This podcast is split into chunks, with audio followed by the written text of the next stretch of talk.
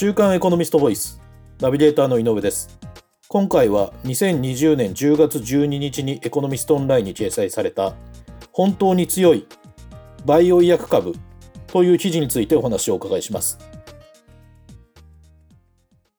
週刊エコノミスト編集部の桐山さんにお話をお伺いします。よろしくお願いします。よろしくお願いします。えっ、と桐山さんこの記事ではですね今注目を集めているバイオ医薬株について紹介されていますが、そもそもバイオ医薬品というのはどのようなもので、そのなぜ今そのバイオ医薬品メーカーの株が注目を集めてるんでしょうか？はい。えー、バイオ医薬品、まあ、バイオ医薬という言葉自体、あの、まだ定義が、あの、はっきり定まってないところはあるんですけれども、えええー、要はあ、今まで従来型のですね、えー、低分子医薬品、まあ、分子の規模が小さくてですね、えー、科学的に合成する医薬品ですね。えー、それからですね、もう現在の主流は、あそのバイオ医薬、えー、まあ、あ今あ、主流になってきてるの、主流になってきてるのが、えー、抗体薬と言われるものとかですね、えー、さらに、まあ、ちょっと言葉は難しいんですけど、えー、拡散医薬とか、え、遺伝子治療薬とか、あそういう今新しい薬がどんどん出てきてるんですけれども、え、これはですね、え、その低分子医薬品がですね、え、その科学的にその合成するのに対してですね、えー、遺伝子工学とかを使ってですね、えー、まあ、生物学的なこう手法で作るものがあのバイオ医薬品なんですね。なるほど。だからバイオなんですね。はい。えー、ただ、あの、そうしたあの、低分子の医薬品、科学的に作る、この医薬品とは違ってですね、なかなか大量生産が難しかったり、あの、その価格が、まあ、高くなってしまったりとかいうところはあるんですけれども、えー、低分子医学品では治せなかった薬が、を、あえー、病気をですね、えー、治せるようになったりとか、あいうことが、あの、今、えー、もうどんどん起きているということです。で、えー、そうしたバイオ医薬株にで、バイオ医薬品にですね、えー、すごく力を入れてたあ製薬会社の株価もですね、えー、非常に大きくあの上がってまして、えー、この、まあ、わかりやすい例で言えばですね、今年に入ってコロナショックでですね、えー、株価全体が下がりましたけれども、えー、中でも、えー、バイオベンチャー、バイオ医薬株ですね、えー、の銘柄は非常にあの堅調に推移して、まあ、コロナ前を上回っているものも、えー、かなりたくさんあるということです。で、その、そのような中でこの記事ではですね、その注目されている培養医薬品のメーカーをいくつか紹介しているわけですが、はい、その記事でまず取り上げていらっしゃるのはモダリスという企業ですよね。はい、このモダリスというのはあまり耳になじまないあの企業の名前なんですが、これはどのような会社でなぜその注目を集めてるんでしょう？はい。えー、このモダリスという会社はですね、えー、今年の8月、えー、東証マザーズに、まあ、上場したばっかりのですね、えー、東京大学初のバイオベンチャーです。えー、ベンチャーなんですね。はい。えー、ただ、まあ、この会社が非常に注目を集めたのはですね、えー、バイオベンチャーというと、ベンチャー企業なので、えー、研究してですね、えー、その薬を開発して、えー、それが実際に売れてですね、えー、収益になるまで非常に長い時間がかかるので、えー、上場するときはもう赤字というあの会社がもう非常に珍しくないんですけれども、えー、この会社はあの黒字で上場したというのが、あの、すごく注目しました。あ注目されました。はい。えー、そのバイオベンチャーはですね、えー、そうした、あの、まあ、赤字でも当然という、まあ、風潮があるので、えー、あるんですが、えー、その、投資家がですね、えー、そのバイオベンチャーの株を買ってもですね、えー、その見込んだほど成果が出ないとか、あいうことも、あの、非常に多くあって、えー、なかなかその、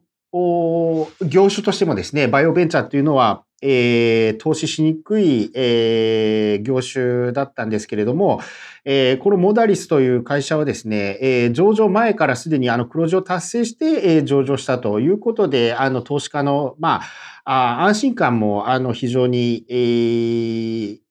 出たこともあって、まあ、注目を集めています。で、えー、このモダリスという会社の技術なんですけれども、えー10月7日ですね、えー、に発表されたあの今年のノーベル科学賞で、えー、その受賞対象技術がですね、えー、クリスパーキャス9というですね、まあ、遺伝子の狙った部分をこう書き換えるゲノム編集技術、まあ、かなり難しいんですけれども、はいはい、えー、これを応用した独自技術を持っている会社なんですね。あ、それをこのモダリスという会社が持ってらっしゃる、はい、そうです。こうした遺伝子医薬、遺伝子薬の開発ではですね、これもすごく難しいんですけど、その数少ない病気、だけど、なかなか治すことが難しかった病気、まあ、希少疾患というんですが、えー、こういう希少疾患ではですね、その遺伝子の変異がですね、えー、原因のことがまあ非常に多くてですね、で、この遺伝子のその病気の原因とその病気がですね、1対1でまあ対応するので、いろんなこう遺伝子創薬の段階でですね、遺伝子治療薬を作る段階で、いくつかこう実験段階があるんですけれども、その実験段階ごとに成功の確率がどんどん高くなっていくというまあ性質があってですね、なので、その、このモダリスという会社は、その実験段階の最初の段階でもですね、その大手製薬と、えー、契約してですね、その、ライセンス収入をこう、売るということで、この会社は、えー、まだ薬を発売もあのしてないんだけれども、またはその治験入りした薬もないんですけれども、その前の段階から収入が入るようになってきている仕組みということがあります。なので、まあ、このモダリスという会社の上場もですね、その遺伝子治療薬というですね、その新しいそのバイオ医薬の開発の流れがですね、生み出した、まあ、一つのなんて言うんでしょう。まあ、一種のこう成功例とあの言えるの、言えるかなというふうに思います。はい。その、昔のようなその低分子医薬品の時代ではちょっと考えられなかったようなあのことだということですかね。そうですね。はいはい。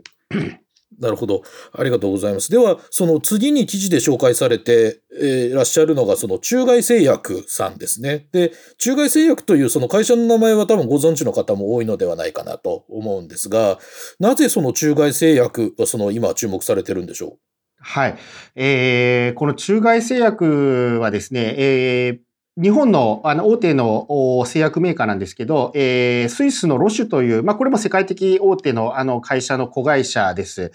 えー、はい。えー、で、えー、国内で、まあ、売上高トップの会社というとですね、武田薬品工業がありますけれども、この武田薬品工業の売上高が、まあ、大体3兆3000億円なのに対して、えー、この中外製薬って、まあ、6800億円ぐらいの、まあ、売上高なんですけれども、あの、この中外製薬のですね、時価総額、えー、株式時価総額、えー、その一株ので、市場で取引されている価格かけるあの発行株数で、えー、まあ、要は市場全体が評価、市場が評価するその会社全体の価値が時価総額なんですけれども、売上高規模がその中外製薬の方がですね、武田製薬より、あの、まあ、かなり小さいにもかかわらずですね、この時価総額で、えー、この武田製薬を、武田薬品工業を上回ってしまったと。えー、今年に入ってですね、はい、えー、いうことがあります。で、あのーこの中外製薬はですね、えー、その抗体医薬という、まあ、バイオ医薬ですね、えー、ここで非常にあの、成果を上げてきてですね、例えばその関節リウマチ治療薬のアクテムラとかですね、えー、血友病治療薬のヘムライブラとですね、えー、そういったあの抗体医薬が非常に大きな売り上げを上げてですね、これが業績も、で、ひいてはあの株式市場の評価も高めているということです。えっ、ー、と、ではその、この記事で最後にこう紹介なさっているのが日本新薬という会社さんです。はい。この日本新薬は、えっ、ー、と、先ほど、えー、桐山さんの方からもお話があった、その、拡散医薬というものの開発に成功したことで注目を集めているそうなんですが、この拡散医薬とは一体どのようなものなんでしょう？はい。えー、日本製薬はですね、えー、核酸医薬の開発にですね、あの、国産メーカーで、日本のメーカーで初めて、あの、成功したということですね。その、そうした核酸医薬、まあ、筋ジストロフィーの中でも難病の病気とかに効くですね、薬を、あが国内、今年、その国内で3月、えー、アメリカでは8月にあの、販売承認されて、えー、これれがまあ非常に大きな、あの、売り上げを上げることが期待されています。拡散医薬というのはですね、これも非常にあの専門的であの難しいんですけれども、人の体内にはですね、よくあの DNA、えー、というものがあって、えー、またあの RNA、リボ核酸というものがあるんですけれども、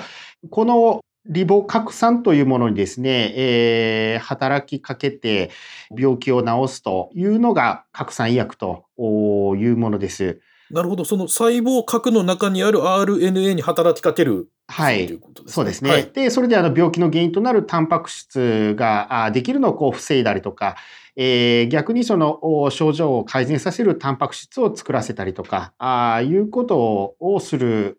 薬の一種ということですね。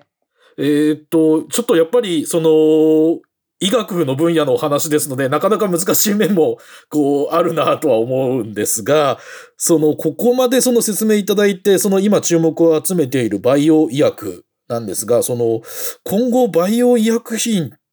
の開発、バイオ医薬品というのは、その、どのような方向に向かっていくと考えられてるんでしょう？かはい。まあ、冒頭でも申し上げたようにですね、えー、その低分子の薬からですね、今、その、どんどんその抗体医薬、そして拡散医薬とか遺伝子治療とか、あそういうあの新しい薬がどんどんできるようになってですね、で、これまでなかなかこう治すことが難しかった病気などもですね、治ることがまかなりこう期待されているということで、で、さらにあのこうしたですね、ま、次世代治療薬の市場っていうのはですね、ま、今後もどんどんこう拡大していくと、あの、いうことが見込まれます。そうした、まあ、今ま、これまで挙げた、その、注目企業の取り組みはですね、こうしたのは、まあ、今、すぐにやろうと思っても当然できるわけではなくてですね、10年とか20年とか、まあ、そういう単位をかけて、えー、その次の時代にですね、起こる、